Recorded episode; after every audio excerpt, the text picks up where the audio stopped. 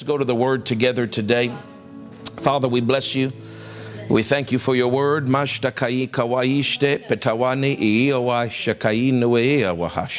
you for your word. Thank you for the life of the Spirit. Thank you for the life of truth. Thank you for the truth that goes into every heart in the name of Jesus. Lord, I thank you that they draw a circle around themselves, so to speak, in terms of their attention span this morning. Nothing exists outside the circle. For the next 45 minutes or so, Father, as we talk about your word together, I thank you for light and revelation to flow like a mighty river. I call upon, I call into existence Ephesians 1:17 for the spirit of wisdom and revelation in the knowledge of you and your word. Spirit of God, take the rock and let fire come out from within it in their hearts. Speak it to them, reveal it to them, open it to them, quicken it to them, utter it to them, pour it into them today. That Lord, it would go from logos to rhema, and faith would be the result, and victory would be the result, because this is the victory that overcomes the world, even our faith. So, Father, I thank you and I praise you. Lord, you've given me a specific message to preach. A specific, I had something else planned, but Lord, you spoke to me that this is what you wanted for today. And I thank you, Lord. I lean on the anointing, I yield my vessel to it.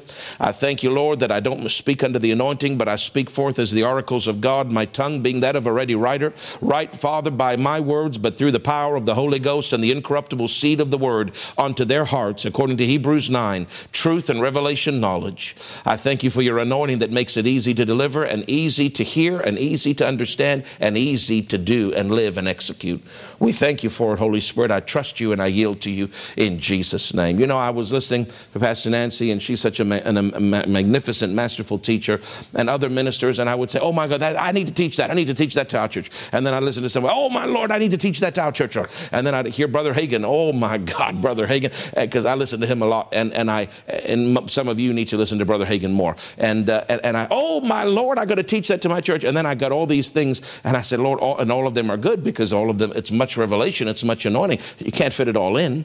And so I, said, Lord, I hope I'm not ripping the church off by, by not teaching what Pastor Nancy's teaching or by not teaching this or not teaching that. The Lord spoke to me. He said, Son, are you led by the Spirit every time you get up and preach? I said, Lord, I, I'm sure I miss it sometimes, but I sure, I sure try to be led by the Spirit, and I think most times I am like I know I am this morning. I know I was last week. I know I was on Wednesday. I know I was on Sunday. I mean, I can count. Uh, there's not many occasions when I get up and I violate the leading of the Spirit. In fact, I can probably count on one hand in the last recent memory when I've done that. And when I do, there's a great grieving that comes, and I know I didn't do what God wanted me to do, but I don't hardly ever feel that way. So I know. I said, Yes, Lord, I'm being led by the Spirit. And it's so obvious. It's so it's so simple, Jenny. It's like it's so simple. But the way he said it to me so encouraged me. He said, If you are preaching what I, the head of the church, am telling you to preach to your congregation, to my people, my church.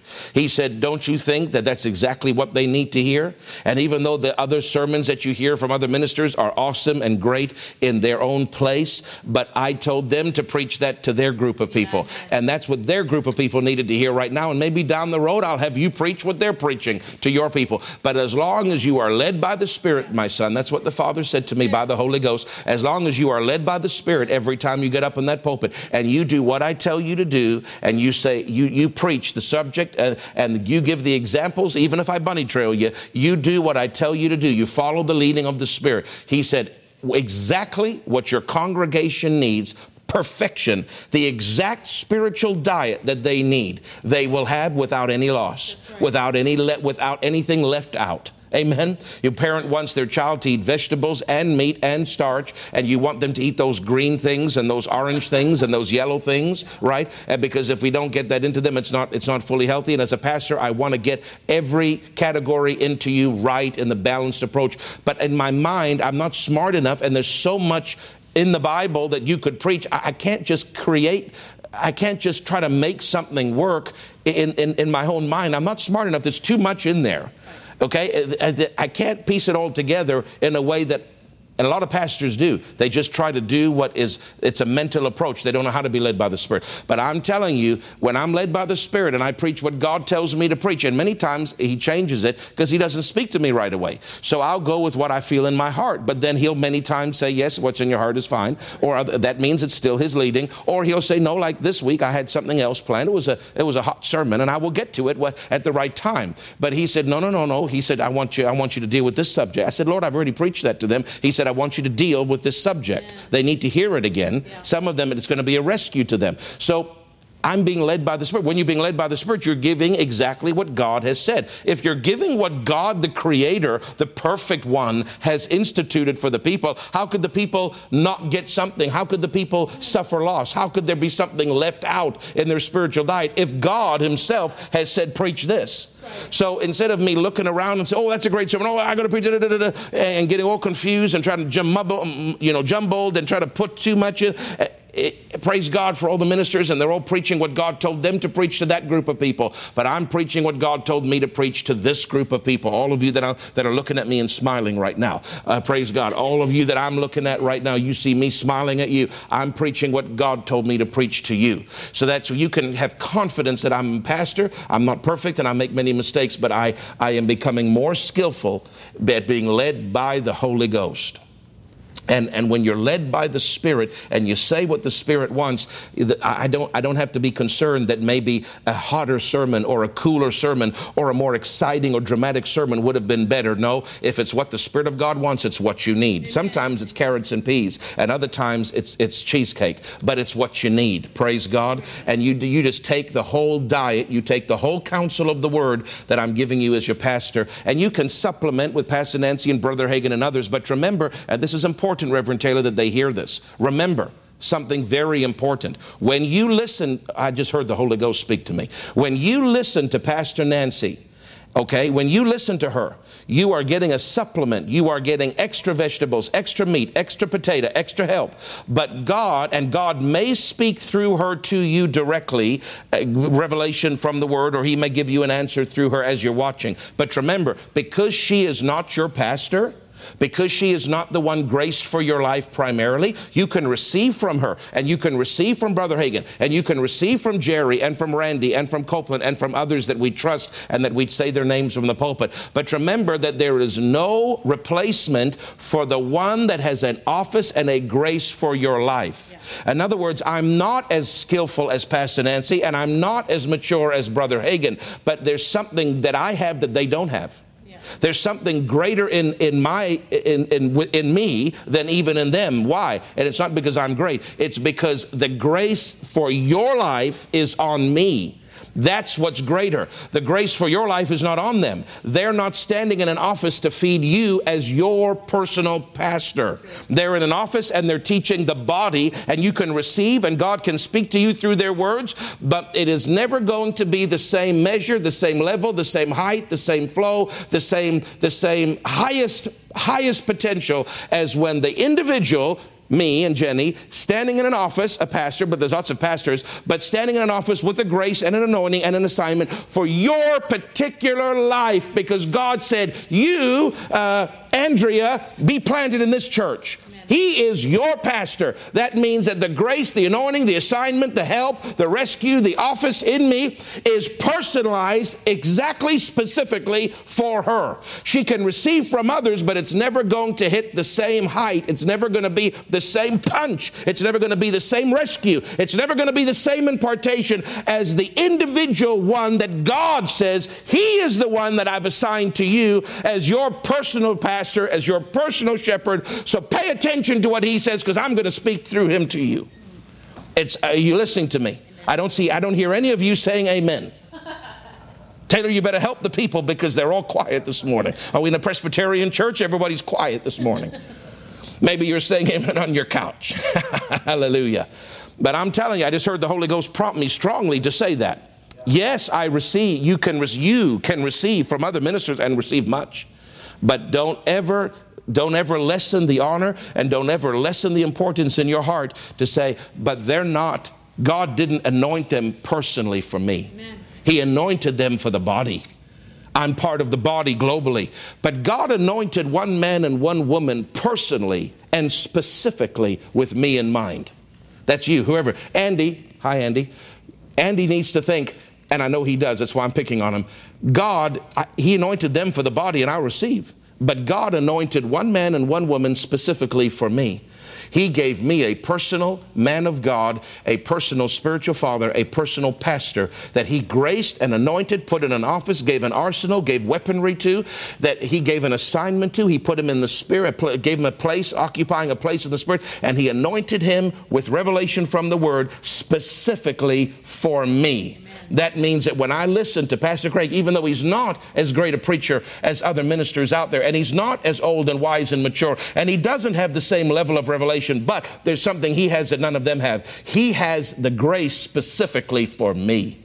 And when I when he preaches, I'm going to pay attention because God's going to speak to me through him. He's going to speak to me through the word that he preaches. He's going to use my pastor to help me because there's a grace on his and Jenny's life, particularly for my life.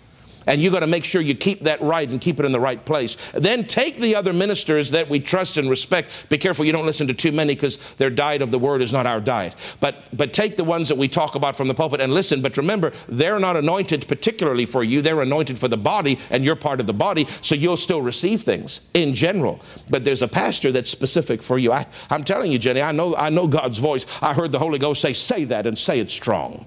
So he wants the people to hear that this morning. Amen. And, and, I, and I didn't plan on saying that. That's not in my notes. It was, wasn't even in my mind. And I'm not saying it because it's pastor appreciation. I think the Holy Ghost wants it said because he knows it's pastor appreciation. I'm not using that to manipulate anything, but I think the Holy Ghost wanted me to say that because he wants you to appreciate not, I'm not saying it in a prideful way or in a, or in a self-serving way. I'm not trying to, I'm not trying to manipulate you. I'm trying to just make a factual statement. There's a grace on me for you, Sammy there's a grace on me for you, Barry. There's a grace on me for you, Nigel. Stop staring at me like that, Nigel. I don't appreciate that. Praise God. Jose, Tanya, there's a grace on me for you. Praise God. Sue, with your hat on, there's a grace on me for you. I'm going to have to move the pulpit maybe over next time, preach from there so I can see all the people in that section. There's a grace on me to help people. And, and, and so pay attention because God will speak to you through your pastor and through the message. So when God says to me, preach this message, and he, uh, how can they lose? Because God Himself has said, there's lots of other great sermons, but God hand tailored that message to them, Jenny. Plus, plus, Jenny, it comes through an office with a grace particularly designed for them because they're planted in this place. So not only is the message right, but it's coming through an office with a grace and an anointing with a specific assignment to feed, to nurture, to protect, and to rescue their individual life. Because God put me here and God put you here, and He said, Now you come together, you feed, and you receive. Praise God. Hallelujah.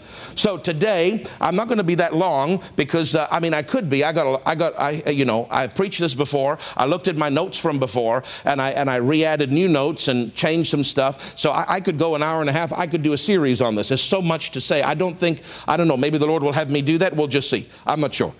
But all I know is that I've got to share a few simple points with you this morning. And the Lord dealt with me and He said, I want you to talk to the people about their mind. I said, Lord, that doesn't sound very exciting. Let's talk about casting out devils, glory. Let's talk about the glory and revival. I'm telling you, He said, I want you to remind them about their mind that the battle is in the mind. That the first thing that the devil is after is not your body, it's your righteous mind. That you have control, you have, whether you take it or not, whether you use it or not, is between you and God. I'm telling you the facts. You have control over your mind. You don't have to think whatever thought pops into your mind. Like you don't have to look at everything your beady little eye, you know, stares at. You, you, you can choose what you are going to latch your emotions onto. You can choose what you're going to meditate on. You can choose what you're going to think on. And some of you needs a reminder in this because your mind and how you operate in your mind is very, very important. And so I'm going to share some things with you this morning. Some of it is a little bit different that I would not normally share, but the Spirit of God spoke to me to share this. So I'm going to I'm going to talk about I won't say what right now, but I'm going to talk about something that's going on in the news. Yes. George Floyd. Yes. Is that his name? Yes. I'm going to talk about that in a second. But but before I get to that, I, I want to give you some scripture because I'm talking to you about your mind. And the mind is a powerful, powerful instrument. The mind controls what we, it's part of your soul, which is your mind, your thinking center, your will, your decision making center, which is part of your thinking center, and your emotions, your feeling center.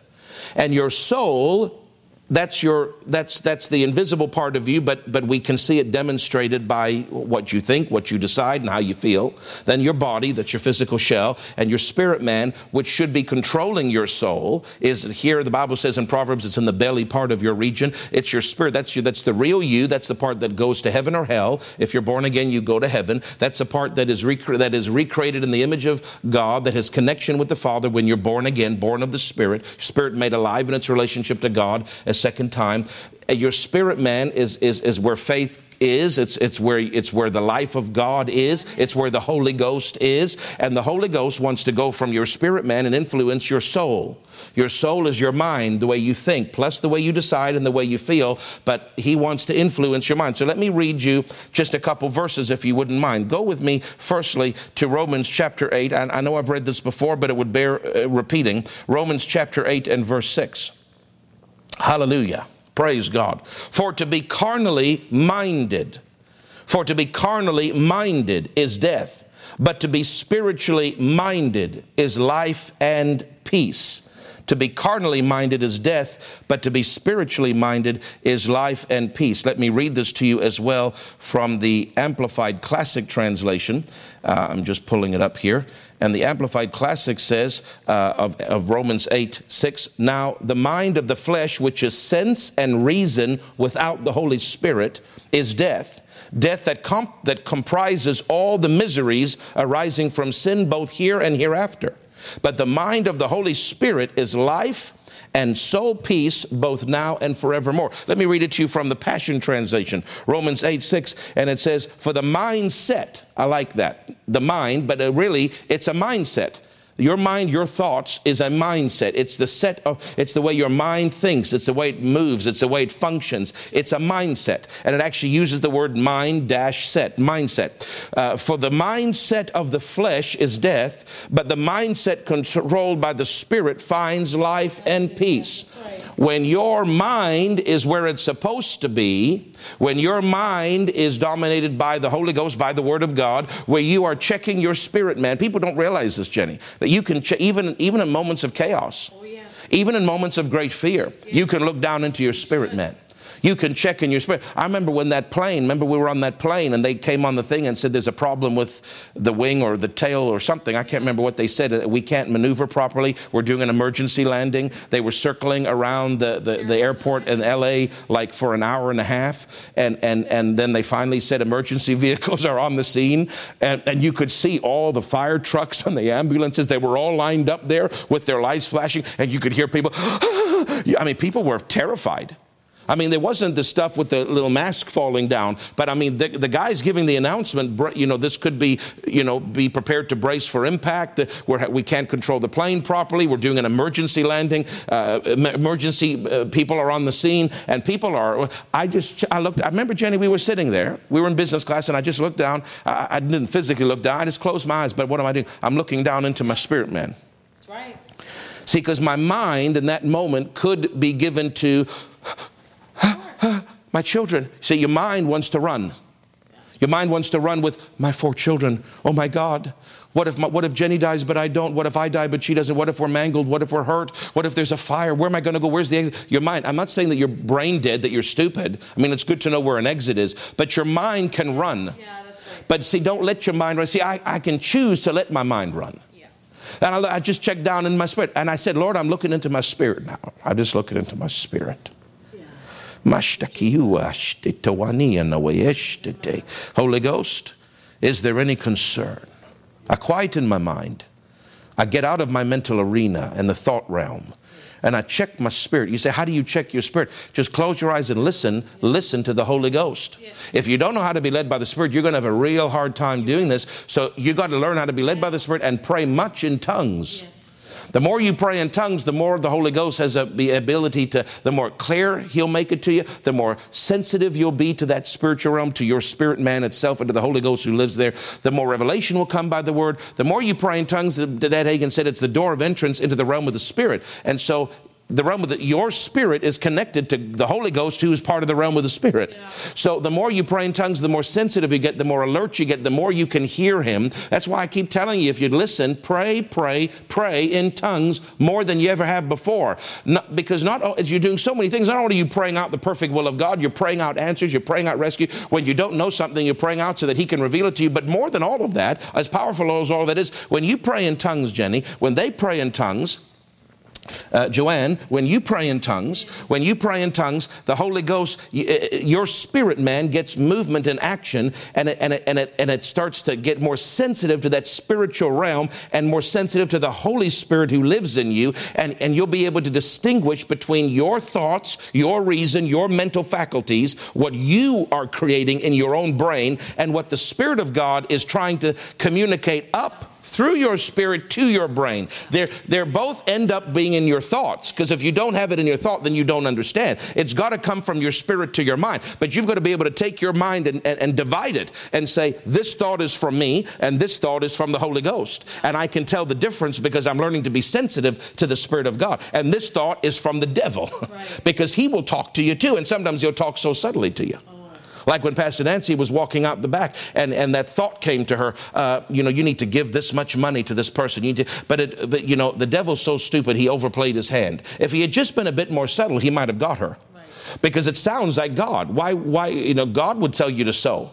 Right. But you see, there was an element of pressure with it. Yeah.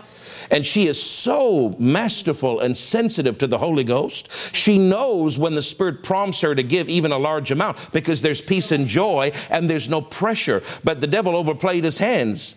He, she showed, like we play Uno as a family, and, and I, he showed that he showed his Uno hand a little bit. Yeah. Praise God. He overplayed a little bit because he, he kept saying it and he applied pressure. And then she said, Ah, I caught you, you foul thing. That's not the Holy Ghost, that's you. It sounds like the Holy Ghost. It even can bring a feeling like it's the Holy Ghost. But I know the Holy Ghost. He doesn't apply pressure to me. He can be intense eh, and he can he can be passionate. Right. There can be a like a you you need to give this you know, like because because you're you're fighting it, and the Holy Ghost is prompting you strongly. You need to give this, but there's not a pressure. There's a difference, and this and the and this non-spiritual person can't tell the difference. But she, but she knew, and then the Holy Ghost spoke to her and, and, and gave her clarity and said, "No, don't do that. That's the spirit. That's that enemy trying to give you to give away all your money, and he's adding to what I'm trying to do. He always adds, and he always puts pressure on what I'm trying to communicate to you. But you see, unless unless you're sensitive to the Spirit of God inside you speaking to your mind, and you can divide in your thought life what is the thoughts of the Spirit, what are the mindsets of the Spirit, what is the instruction of the Spirit, or what is the uh, mind of the Spirit, spiritual mind, spiritually minded, versus your own natural mindset. If you can divide those two clearly, you'll learn to be led by the Spirit because everything has to come up here. You can't make a decision to walk, you can't make a decision to give without your mind being involved, your will to decide to do that being involved, and, and then you make an, you, then your physical body does it or your mouth says it, or your hand goes in your pocket. You understand? Your mind is involved in everything. So even in being led by the Spirit, it still has to go through your, your thought center. So there's going to be thoughts in your mind. They're either going to be from you, or they're going to be from the devil and the world, or they're going to be from the Holy Ghost. Your job is to divide the pie. Is this my thought, God's thought, or the devil's thought, the world's thought? And if you know the Word and you know the Holy Ghost, it's very easy in most cases to, to get the category of the devil out of the picture. But in some, he can come so subtly that even it's the devil and you don't even realize it. But in most cases, you can get rid of that. Then the challenge becomes is this my thought, or is this the Holy Ghost thought? And the only way you can do that to be able to divide that, to be able to divide those thoughts, because they're all coming in the form of thoughts. The only way you're going to know that, it could also come in a dream. You're going to be able to divide that. It could come with a word of prophecy that could may not be from God, or it could be. You have to learn to divide that. But either way, however it comes, it still winds up in your brain. It still winds up in your mind. And you have to be able to divide those thoughts and say, is this me or is this the Holy Ghost? You say, Pastor, you, you're helping me. Thank you. Tell me what's the magic. Tell me what's the secret. Tell me how do I divide between what's my thought and what's the Holy Ghost thought? Practice. Yeah, amen. It takes time. And it takes a lot of time in the Bible because that washes, the Bible says, when you, the word, the washing of the word and the renewing of the mind, it washes your thoughts. So it takes time in the word and it takes much time. That's why I keep telling you the answer, the golden thing is praying in the Spirit. Not necessarily praying in English, although we pray in English because there's much to pray out in English, but praying in the Spirit. Paul said, I pray more than all of you. If you'll learn to pray in the Holy Ghost, not just once in a while, but every single day that you breathe oxygen, multiple times within every day that you breathe oxygen, and, and just pray. And you say, Well, I don't know, I don't know, I don't know. Just shush and pray. Stop trying to figure it all out. Stop trying to understand why it's important to pray. Just obey and pray. The Bible says it, and I'm telling you, as your pastor, the Bible says it. So do what the Bible says. Pray in tongues more. It will get your spirit man more sensitive to the Holy Ghost who lives in that. And then those then your spirit is communicating to your mind what the Holy Ghost is telling your spirit. And as your spirit is more sensitive to the Holy Ghost, those the, the, the sensitivity to spiritual thoughts, the be able to divide the fine line of natural thoughts, your, your thoughts, versus spiritual thoughts, what came from your spirit, which was influenced by the Holy Spirit who lives in your spirit. So when I say spirit thoughts, I'm talking about the Holy Ghost influencing your spirit, your spirit putting it in your mind. You can tell the difference between the spiritual thought and between the natural thought, and then, of course, the worldly, devilish thought. And if you can learn to divide those, I'm telling you, you, you you've, you've overcome probably the greatest challenge in the Christian walk is learning what thoughts are from God. Like, for example, I'm just giving you examples. I was going to preach a, a, message. It was a great message. I've never preached it to you before. I mean, it was powerful. I, and I, am going to get to it because I know God wants me to preach it. But every time I thought about it, Jenny, I just felt a little bit, mm, something's not up. Yeah. But I know it's not the message. It's not the doctrine is wrong. It's not the, it's just, I don't know. I just, something, I put the, the, the lead to the battery, and instead of sparking, it just sits there. Yeah. It's just dead. This feels, this doesn't feel. But I'm so excited about the message because it's such revelation to me. It's what I shared with you in the, uh, when I called you yesterday. It's such revelation to me. But, but, but, but when I thought about saying it to the people today, it just, it's like there's no spark. But the, the revelation is full of fire, but the spark for this morning, the timing is not right. So I said, Well, Lord, I don't know what you want me to preach. I've already, and then I go, so I go start going through my list because I've always got about seven or eight sermons that I'm always ready to preach at any given moment. And then I know are coming, I just don't know when. So I went through all of those seven or eight sermons, which I know are coming, but I don't know when. And none of them are putting the, I'm touching to the battery of my spirit. Do you understand what I'm saying? I'm, I'm checking. As I read the sermon title, I know what it's about, I know where I'd go with it, and I'm, I'm, I'm checking, I'm checking, I'm putting my, I'm touching to the spirit, my spirit man. Because if the Holy Ghost wants it, there'll be a spark. And I'll say, and no, dead. No, it's, I said, I don't know what to do. Maybe you don't want me to preach.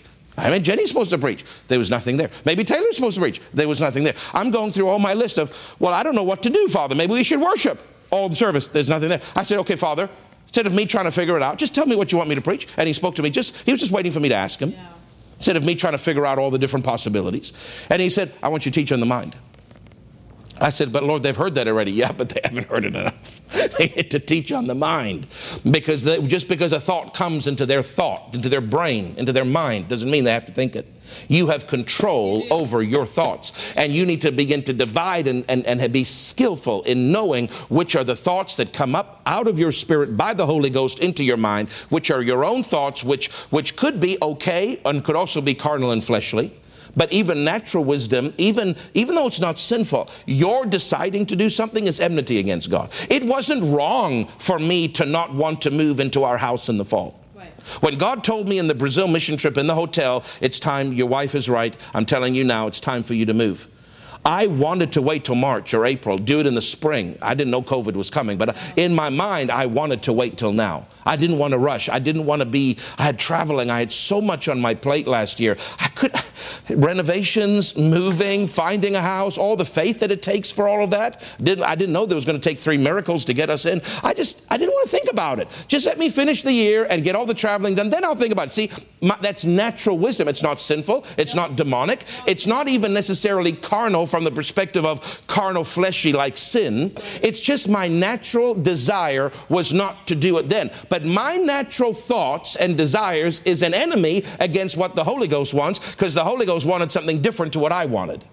And so when I started listening, but he and he prompted me, uh, speed up the thing with the mortgage broker. I said, well, why? We're not doing it until next April. Why would I speed it up? Speed it up.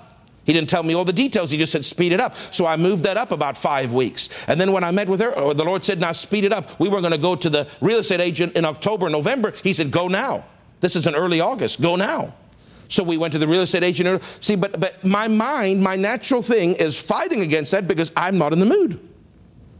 I'm not sin, it's not sinful because I don't want to move a house. It's not like like fleshly carnal thoughts like I, you know, somebody's tempted they want to look at pornography or they want to swear or they want to overeat. That those are natural carnal thoughts but they lead to sin. It's not sin not to want to move a house. It's but it's still a natural thought. and it's still an enemy against obviously the sinful things are enemy against God and his word, but even natural thoughts are an enemy against God uh, in light of the perfect will of God. So I had to yield my mind mind had to be able to divide that. My mind is saying wait, but something out of my spirit is saying go. Go, go, go. I have to learn to listen to that. If I listened to my mind, we would have missed that house. We would have missed that miracle because an angel was watching over that house long before we knew it and protecting it for us. But, but it's conditional. That angel won't stay there forever. It was conditional on me being led by the Spirit. If I, and God will give me some mercy if I miss it, but if I'm not led by the Spirit over a reasonable period of time, that angel has to take his hand off that assignment and that house would have gone to somebody else and those three miracles wouldn't have happened and our joy wouldn't have been made full and I wouldn't be riding John Deere yesterday. I got on the John Deere. It took me uh, an hour and 45 minutes on the John Deere. It's a lot, lot of grass. And I even got my kids out there. Who would have thought children wanted to mow grass? When you get a John Deere, they'll want it. Most of your lawns aren't big enough. You have to come to the farming, farming countryside to get a thing that where you need. But I wouldn't be, I wouldn't be enjoying the, the, the I wouldn't be enjoying the blessing of the Lord if I got into my natural thinking, because my natural thinking is enmity. The Bible says natural thinking is enmity against God. But to be spiritually minded produces life the life of God in the natural realm produces all the blessings and peace. So listen, how do you say one is one reason I don't I don't know, but Pastor, I still I'm trying to divide, but where there's peace, not mental peace, but spiritual peace.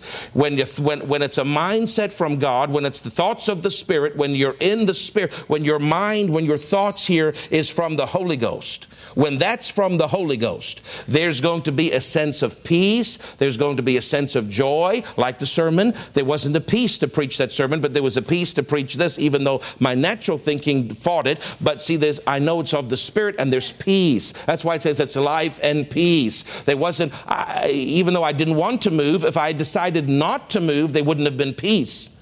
There's, there's, there's maybe relief. There's a difference between relief and peace. There's maybe relief in my mind. Oh, good, I don't have to think about moving. But there wouldn't be peace. I know my spirit, so I know that the only way there's going to be peace is when I yield to that prompting of the Holy Spirit in my thoughts. When I divide and I know that's the Holy Ghost and that's not the Holy Ghost. And then when I do that, spiritually minded, following the mindset, the promptings, the thoughts that come from the Holy Ghost by your spirit into your thought life, into your mind, into your brain, that produces a peace. Remember Romans 15 13 says, In your believing, there's joy and peace. Remember, the Bible says the kingdom of God is righteousness, being right, joy and peace. Amen. God expects you to have joy and peace in your decisions. And if you're in your spirit, man, you'll see there'll be joy and there'll be peace. Praise God. Amen. Amen. Now look, look at me, please, if you would, uh, to Galatians chapter uh, chapter six. Remember, is it easy to remember? Romans six eight, Galatians, Romans 8 6, Galatians 6 8. it's easy to remember. Now, Galatians 6 8, and the Bible says, For he that sows to his flesh shall reap of the flesh corruption, but he that sows to the Spirit shall of the Spirit reap life. Remember, so both that Romans and Galatians says life, life and peace. Amen. Now, let me read you Galatians 6 verse 8 from the, from the Passion Translation, and it says, The harvest you reap uh, reveals the seeds that were planted. Yes.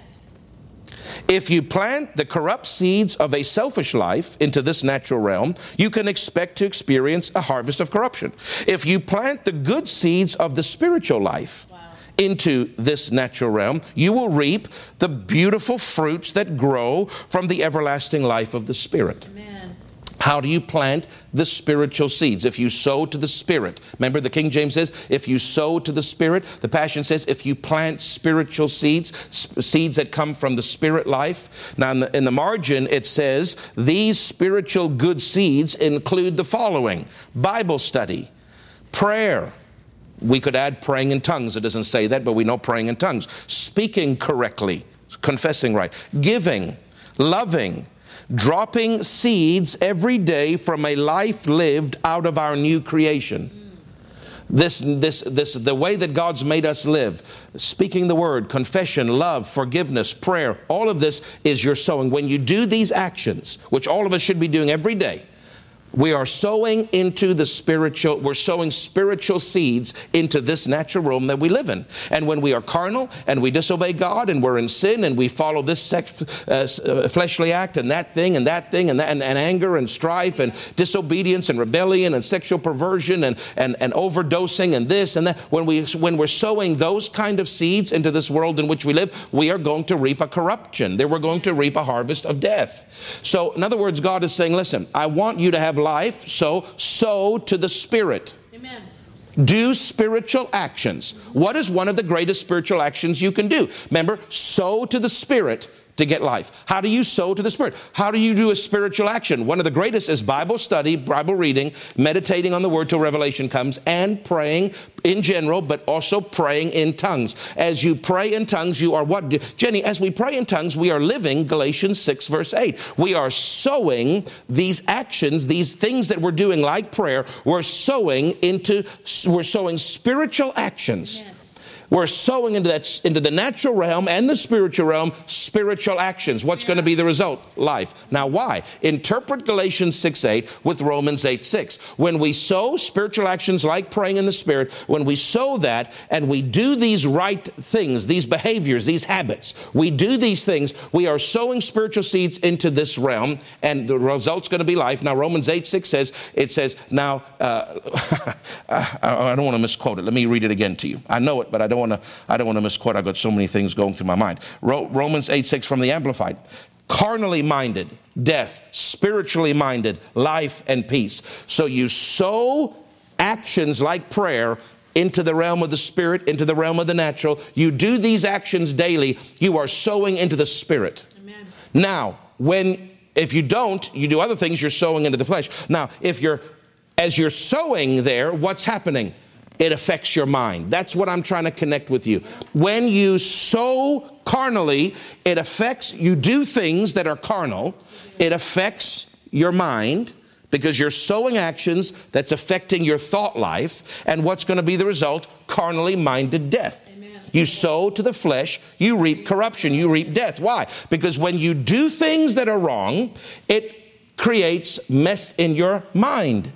And when your mind is messed up because of carnal thinking, it produces death. Now, when you do things that are right, prayer, right living, right behaviors, right habits, when you sow spiritual things, godly things, into this natural realm, into the spiritual realm, you sow right things, what's going to It's going to affect your thoughts. Because by praying in the Spirit, which is doing a right action, it affects your mind. By being in the Word, it washes your mind. By meditating on the Word, it renews, transformed by the renewing of your mind. Romans 12, 2. By forgiving, by giving, by all these things, it affects your thoughts. Yeah. Now, what happens? Now, then you're because you've sowed spiritual actions now that's that's galatians 6 now romans 8 because you've sowed spiritual actions now your mind your thoughts are more spiritual and you what? Have life and peace. If you sow to the Spirit, you'll reap life. If your mindset is spiritual, you're going to have life and peace. Let me repeat it. If you sow to the Spirit, spiritual actions, Galatians 6 8, you're going to have life. Now, if your mind is spiritual, Romans 8 6, you're going to have life, life and peace. So obviously, the actions of sowing affects the thought process in the mind. Amen. So if you're constantly doing wrong things, it's going to mess your mind up. And if you constantly do right things, it's going to make your mind more sensitive Amen. to the things of the Spirit. Do you understand Galatians 6 8 and Romans 8 6 a little bit more clearly? Yes. When you make decisions to do the right thing, to pray, for example, to pray in the Holy Ghost, when you make that decision, you're sowing out seed. You're doing the right thing. Now that comes back as a harvest to you in your thought life because when you sow to the Spirit, Romans 8 6 says, you'll be spiritually minded. So your mind now is more thinking and focused on things of the Spirit. So now when the Holy Ghost brings a thought up to you that He wants to communicate to you, if you've been living carnally all the time, you're going to have a very hard time delineating that in your mind because you've sowed to the flesh and now you're carnally minded. Yeah. But if you've been sowing to the Spirit and living right, now the Holy Ghost wants to bring a thought up to you. Now, when that thought comes and you've got a natural thought from you and a spiritual thought from the Holy Ghost, it's going to be a lot easier to separate the two and know what the Holy Ghost is saying and what He's not saying. Why? Because you're spiritually minded. Why? Because you've been doing spiritual actions. Doing the spiritual actions makes a spiritual mind. Doing spiritual actions makes a spiritual mind. If you do the right thing, then when you're trying to figure out is God speaking to me or not, you'll be able to tell because your mindset is spiritual. You can now divide this is the Holy Ghost speaking to me, and this is myself, or this is the devil in the world. You can divide it, but it all comes back to what you sow. Amen. If you do the right thing, it's going to affect your thoughts. If you do the wrong thing, it's going to affect your thoughts. Wrong things bring corrupt thoughts that you that you can't hear the Holy Ghost. Right behaviors, the Word, walking in love with people, obeying the Holy Ghost, uh, being praying in the Spirit, when you worshiping God. When you do these right things, it affects, it washes, it renews, it cleans, it makes more sensitive your thoughts, your mind to that realm of the Spirit because you've been sowing to the Spirit. Now, because you've done the right things, now you're going to be able to have a spiritual mind and you're going to understand what the Spirit of God is saying to your spiritual mind. Does that make sense? Yes. So, what do you need to do? Pray more. Amen. Read the Bible more. Do sow spiritual things, habits in your life, and you'll find your mind will become spiritual. Your thoughts will become spiritual. You'll be able to delineate and, and, differentiate and, and, and divide more skillfully and accurately what is coming up out of my spirit and what is just originating from my brain. What's coming out of my spirit to my mind, that's God, and what originated in my mind, that's me. And what came outside, that's the devil. What comes up is God. What started and originated here is me. And what comes from the outside is the devil of the world. Let me decide, let me differentiate. Where's the source of this, Jenny? Did the source come from outside? Reject it.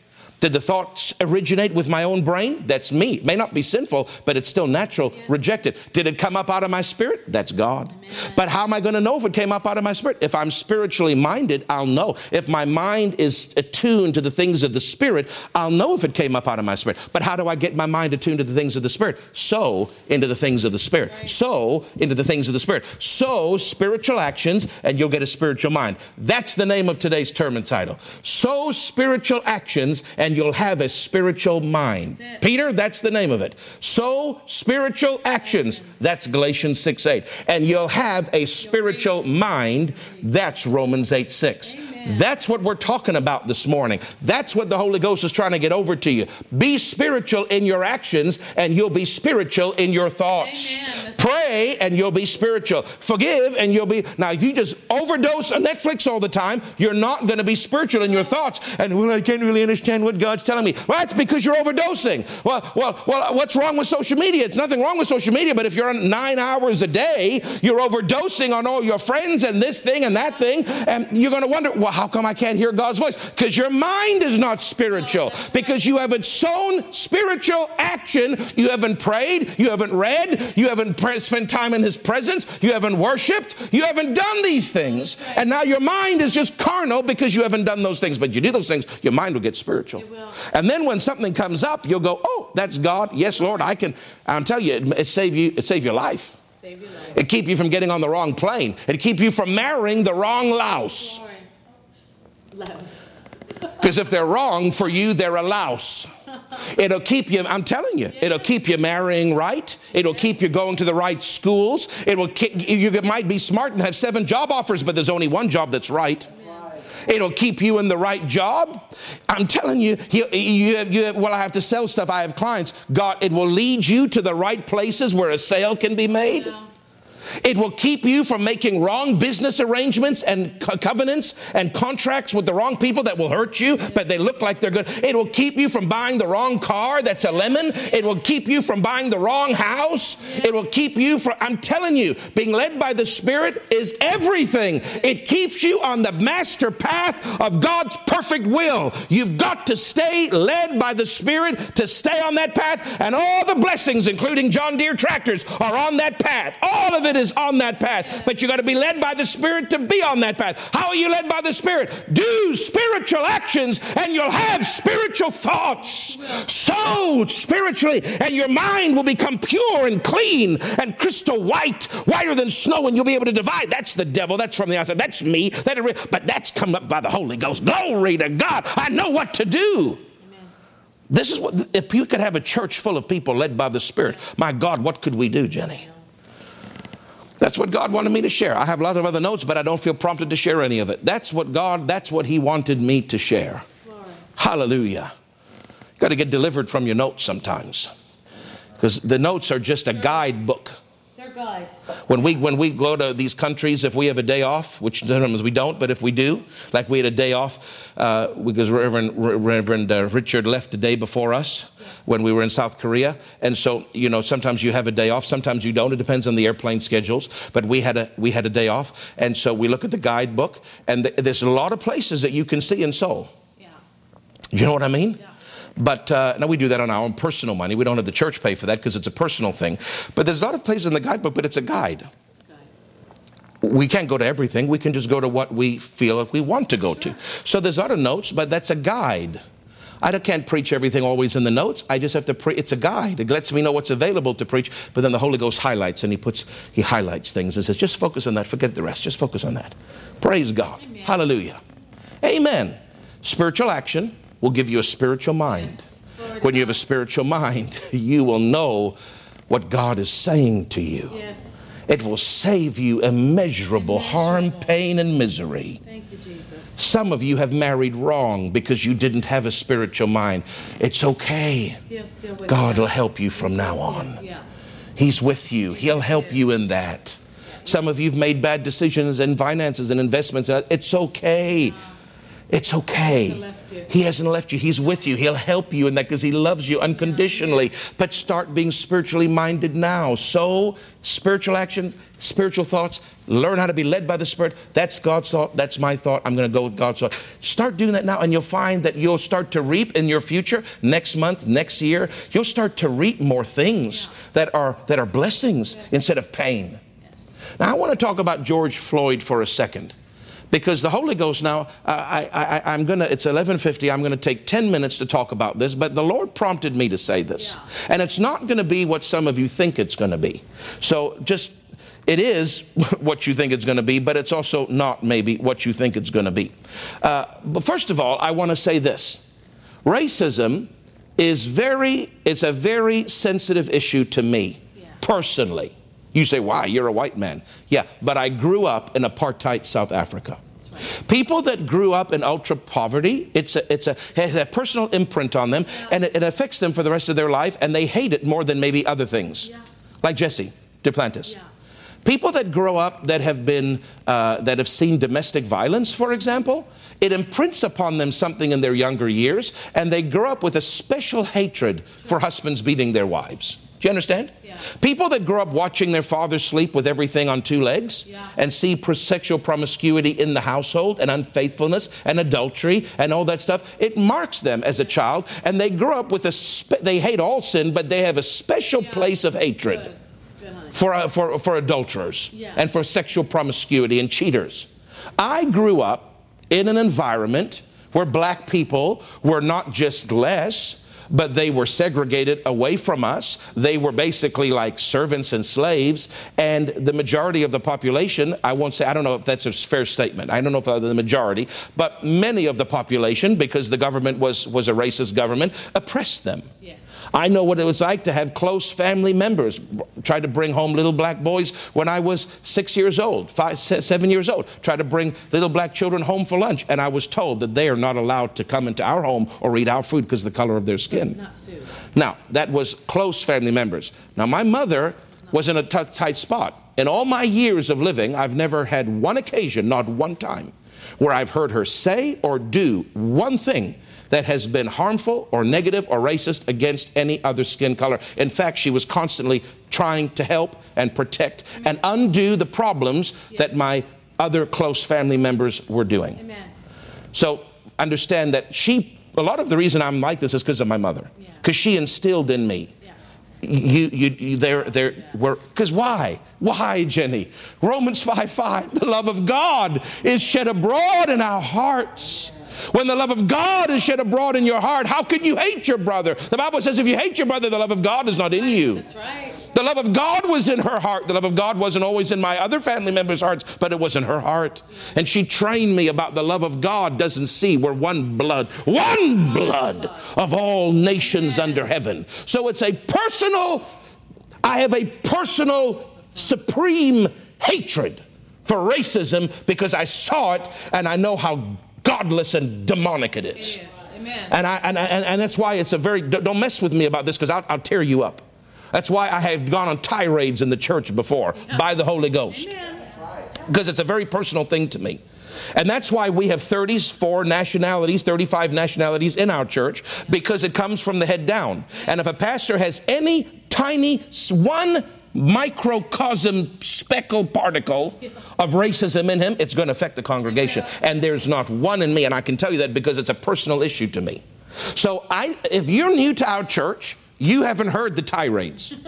You're, you're a rookie, you're not a veteran, you don't know, you haven't heard the things I've said over the years. So I don't think I need to repeat this, but for the new ones, let me just tell you there's a personal place of deep aggression inside my heart against this one particular area of, of evil, which is called racism. Yes, Do you understand that? So I want to just say that first because of my childhood. I also want to say this I don't comment from the pulpit. Okay, I am not a news service. Do you understand me? I am not a news. I'm not CNN or CBC or any other MSBS. I'm not them. I'm not Fox. I'm a preacher. It is not my role, in fact, it's wrong, to get up behind a pulpit under an anointing and try to make it a news platform. I am not here to comment on news stories. I am not here, I am a no obligation to comment on what the world is going through. My, my obligation is to preach the gospel and to say what the Spirit of God tells me to say. And if He doesn't tell me to say it, I don't say it. And there's been other cases where cops and, and people of color have had altercations, and, and the Lord hasn't said to me to say anything, so I haven't. And, and some of them are so divisive because they're gray. You, you can't really initially tell is it all this person's fault? Is it some of that person's fault? Maybe they provoked. Maybe uh, you just, you, it's not always that clear. Sometimes there's gray zones in it. And that's probably why the Holy Ghost hasn't prompted me to say anything, because it would just be divisive. But even no matter how the situation unfolds, no matter how clear or not clear it is, I'm not a news service, and my obligation is not to just talk about what the world is going through. I know some pastors make the pulpit a, a, a news service platform, and it's wrong. It violates the anointing. My job is to feed you the word, not talk about what's happening in the world. But occasionally, the Holy Ghost, Jenny, while I'm preaching, will come on me to talk about racism. And it's maybe nothing's going on in the world at that moment. Why? Because there's adultery in the world, there's adultery in the church, you have to preach about adultery. There's pornography in the world, there's pornography in the church, you got to preach about pornography. There's cussing in the world, there's cussing in the church, you got to speak about cussing. There's racism in the world, and not in our church, but in some churches, there's racism in the church. And so you got to sometimes preach about racism as the Spirit leads, and He's led me many times. And if there's there's a little tiny weed growing in somebody's heart somewhere, I smash that to bits by speaking under the unction of the Spirit as He leads. Yeah.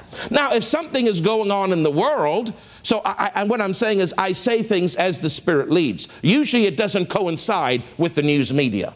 But in this situation, I didn't even know really what was going on because I don't watch the news. And on Friday night after the service, I got home and I turned on the news and I was absolutely flabbergasted. I couldn't believe what I was seeing. All these cities, all this rampaging, all this violence, the burning buildings, and then, and then, and then seeing what, what was the, caused it with George Floyd and all that kind of stuff. So, uh, but, and, I, and again, I preach when the Lord prompts me in general, even if nothing's happening in the media.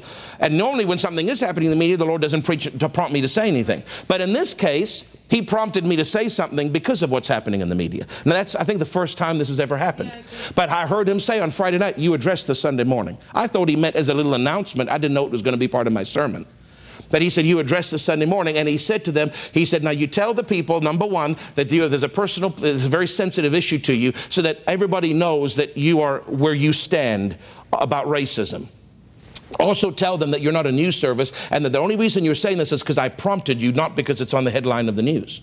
And it's important that you understand that so that nobody expects things from me that I can't provide. My job is not to report news, my job is to preach the gospel. But in this case, the Holy Ghost spoke it to me. Let me say this other this next thing that Lord prompted me to say to you. Racism is a world issue. It is not a church issue.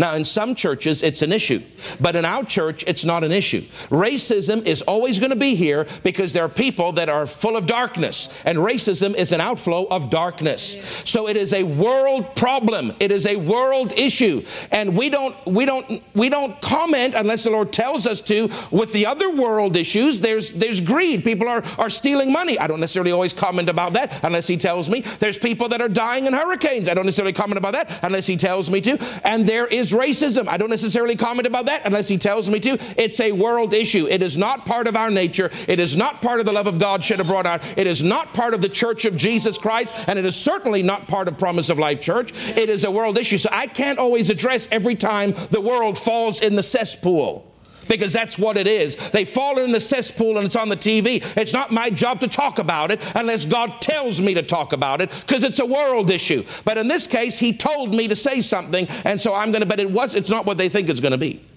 So I just want to, I want you to know something. When I saw that video, obviously my ire is deeply stirred.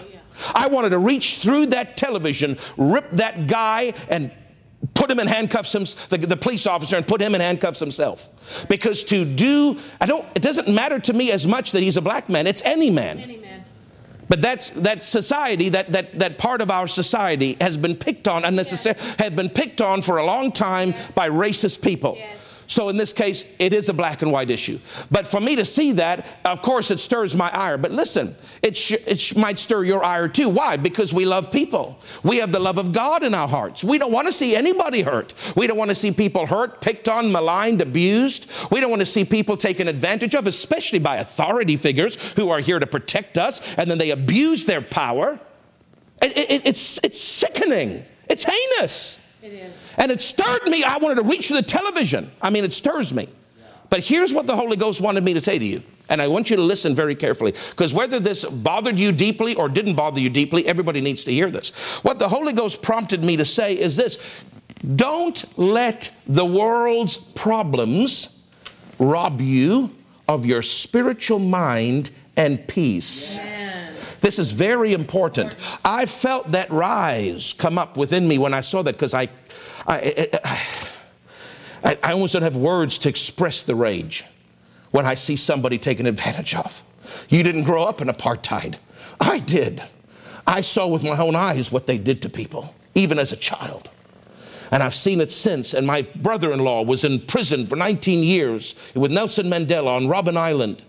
19 years he suffered at the hand of racist police officers and, and guards and wardens because he stood for freedom. And my sister is a champion uh, and is a journalist and talks about that and deals with things in the world where, there's, where people are maligned and abused. It's a, deep, it's a deep thing to me. It's a deep thing to me so you can understand, maybe more than the average person, why I almost can't watch it because it makes me so upset. But I heard the Holy Ghost when I watched that video. I heard the Holy Ghost speak to me so clearly and said, Son, remember, because I could feel that rise come. I, I, heard the Holy Ghost say, Remember what Pastor taught you in Russia? Yeah. I said, Yes, sir. I know what Pastor taught me in Russia. And he said, Don't you ever, son, get out of your spiritual mind. Don't let their cesspool rob you of your peace. It's okay to have righteous anger, yes. righteous indignation. Yes when wrong is done. Do you understand? But you've got to learn to not let that grip you and take you so much that now you're. I'm thinking about it. I, I, can't sleep. I wake up in the morning. I'm thinking, blah, blah, blah, that's carnality. That's wrong. Yeah. There's nothing wrong with having an emotion, because God made us with emotion, with having righteous anger, But if you, but you got to draw a line quickly. Otherwise, you'll stay in your soul. Yeah. Do you understand? And then what happens when you stay in your soul is it starts to bother you. And what does it do? It gets your mind worked up. It gets your soul and your emotions overcharged and overwhelmed. And you've lost your peace. Spiritually minded is peace. You're focused now not on what you should be, but on what the world is going through. And we're not in we're of the we're not in the world, but we're we're in the world, but not of the world. So we're not influenced. We shouldn't be influenced by what they go through, not to the place that it steals our peace. We can feel compassion. We can pray.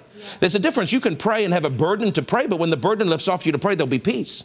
But if you're not praying and you've lost your peace, listen, I'm trying to help you.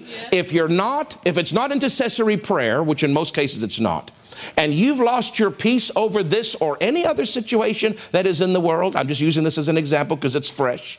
If you've lost your peace over this or any other situation, it shows that you're more soulish than spiritual. Because a spiritual person might recognize it, might acknowledge it, might feel that, that, that righteous indignation, but then they, they keep it in the right place. They don't obsess about it. They don't think about it all the time because they know this is, this is the world falling into the cesspool and we expect it to happen. It's the world. They're full of darkness. It's not in my life. It's not in my church. So I accept it. I acknowledge it. I, I process it and I, and, I, and I pray for that family and I pray for these things that are happening, but I'm not going to let it overtake my thought life and obs- make me obsessive in my soul realm and it might make, get all emotional and upset and then lose my peace, lose that, that precious place that I've so worked hard to nurture where I've got the mind of the Spirit. I'm thinking thoughts of the Spirit and I'm doing actions of the Spirit and my mind is right and my peace is right and my joy is right. And then all of a sudden throw all that away to get totally in the soul realm and get worked up and, and I've lost my peace. Yeah. You can feel things and it be right because it's righteous indignation, but there's a line you got to draw and say, okay,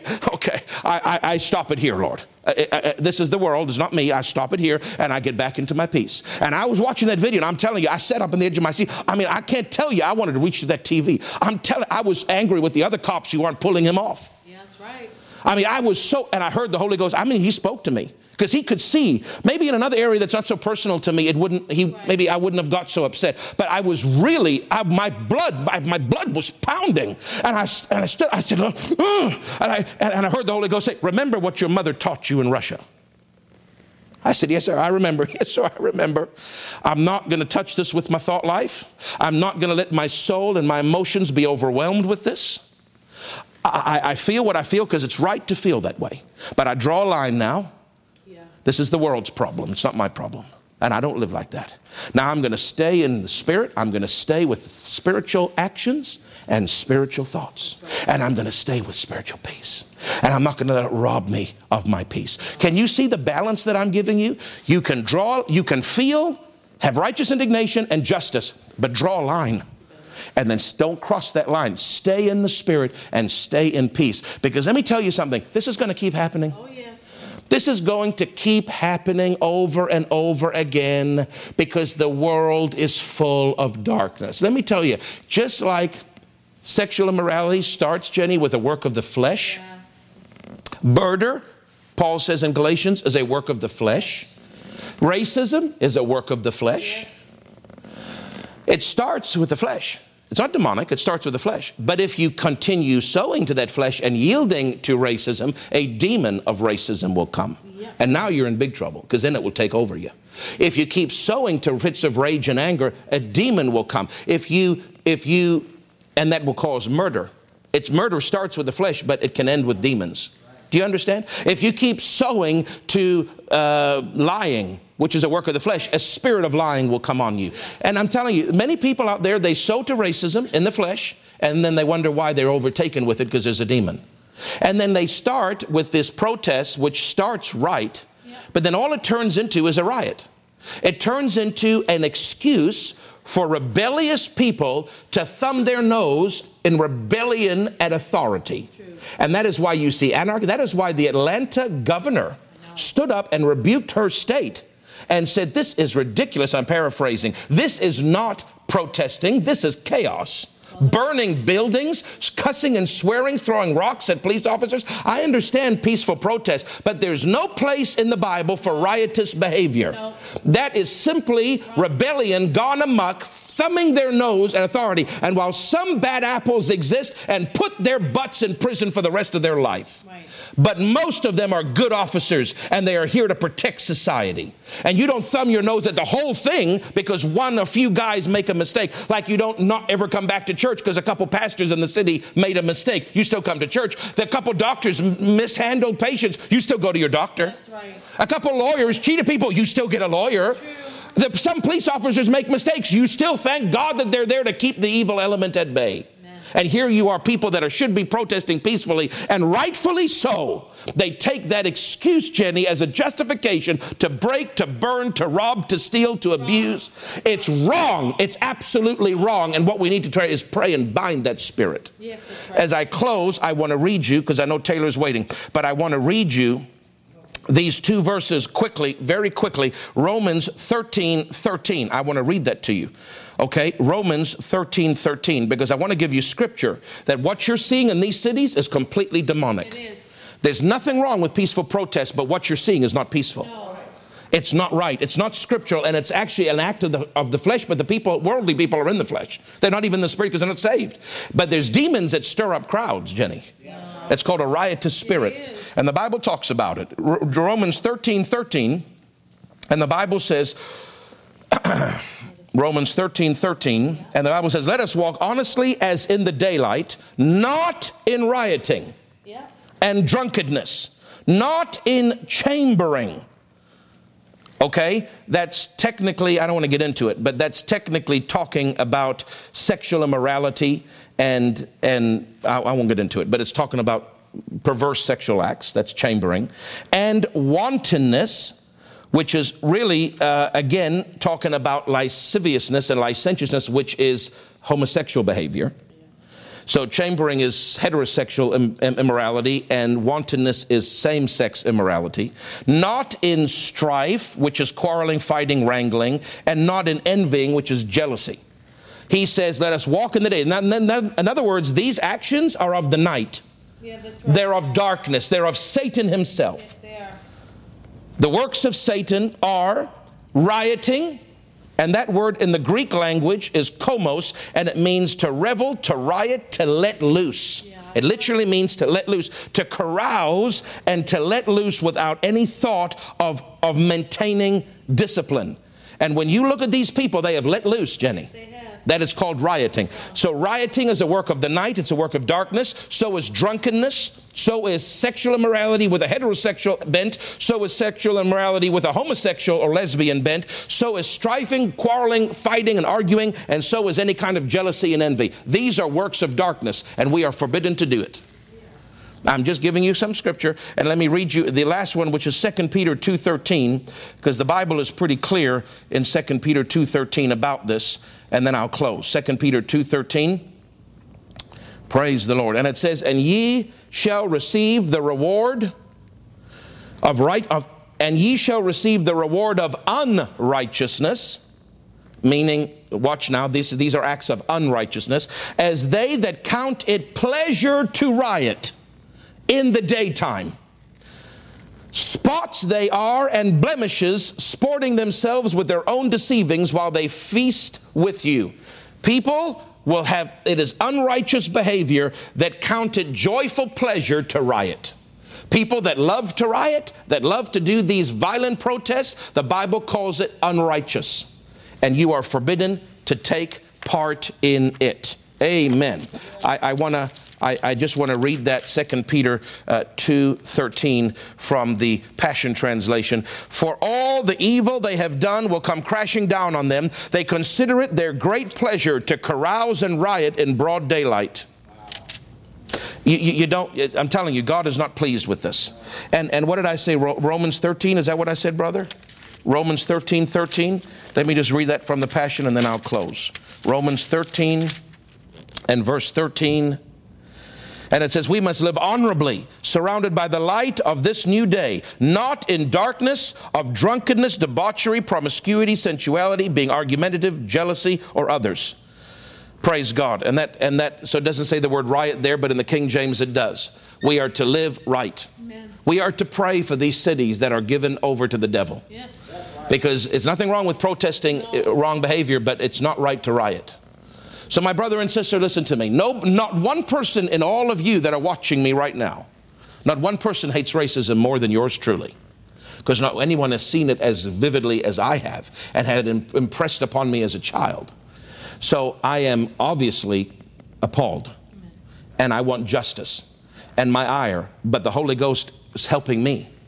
Son, don't forget what your mama taught you. See, when I sat at the table in Russia, mama taught me, Pastor Nancy taught me, Pastor Craig, you're, you're too much in your emotions, you're too much in your mind you need to get out of your thought life out of your out of your out of your mental arena and tap into your spirit more. You're getting too upset about because i was telling her problems. She said you're getting too upset. And so that's what i knew that's what god meant. What he meant is craig right now you're you're in your emotions and there's nothing wrong with having righteous indignation and, and justice but you're but you're going to let it overcome you. You're going to let it take over you and i don't want it to take over you because you shouldn't be in your mind and controlled by your emotions and all these feelings. You need to stay in your spirit man and your spirit man and your spiritual spiritual actions make spiritual thoughts and that is life and peace. And he said, if you keep list, if you keep watching that video, and if you keep getting yourself riled up, you're going to lose your peace. Yeah. There's nothing wrong with knowing it's wrong, and there's nothing wrong with praying, but don't let it steal your peace, son. So I backed away from that line, and I'm fine. So if, if you let if it's stealing your peace, back away and stay in peace. Doesn't mean we agree with it, just back away. And let's pray for these cities, especially uh, uh, uh, Minneapolis. Let's pray for it because in Minnesota, because because riotous living is a work of darkness. It's a work of night, and it's just people that are taking advantage. Their hearts might have been right at the beginning, but now it's just an excuse to be debaucherous and ridiculous and hurt people and rob and break things and burn things. And God is so displeased with that. Amen. I just wanted to say that it lines up with what I preached because you got to keep spiritual a spiritual mind. You You've got to keep peace.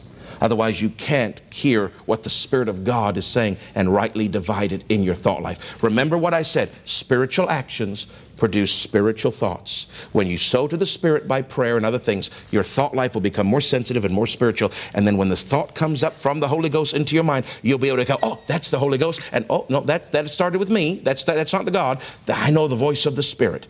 If you lose your peace, you can't delineate. If you get into your soul and get overwhelmed with your soul and emotions, you can't delineate. So it steals from you. You become carnally minded. God wants you to stay spiritually minded.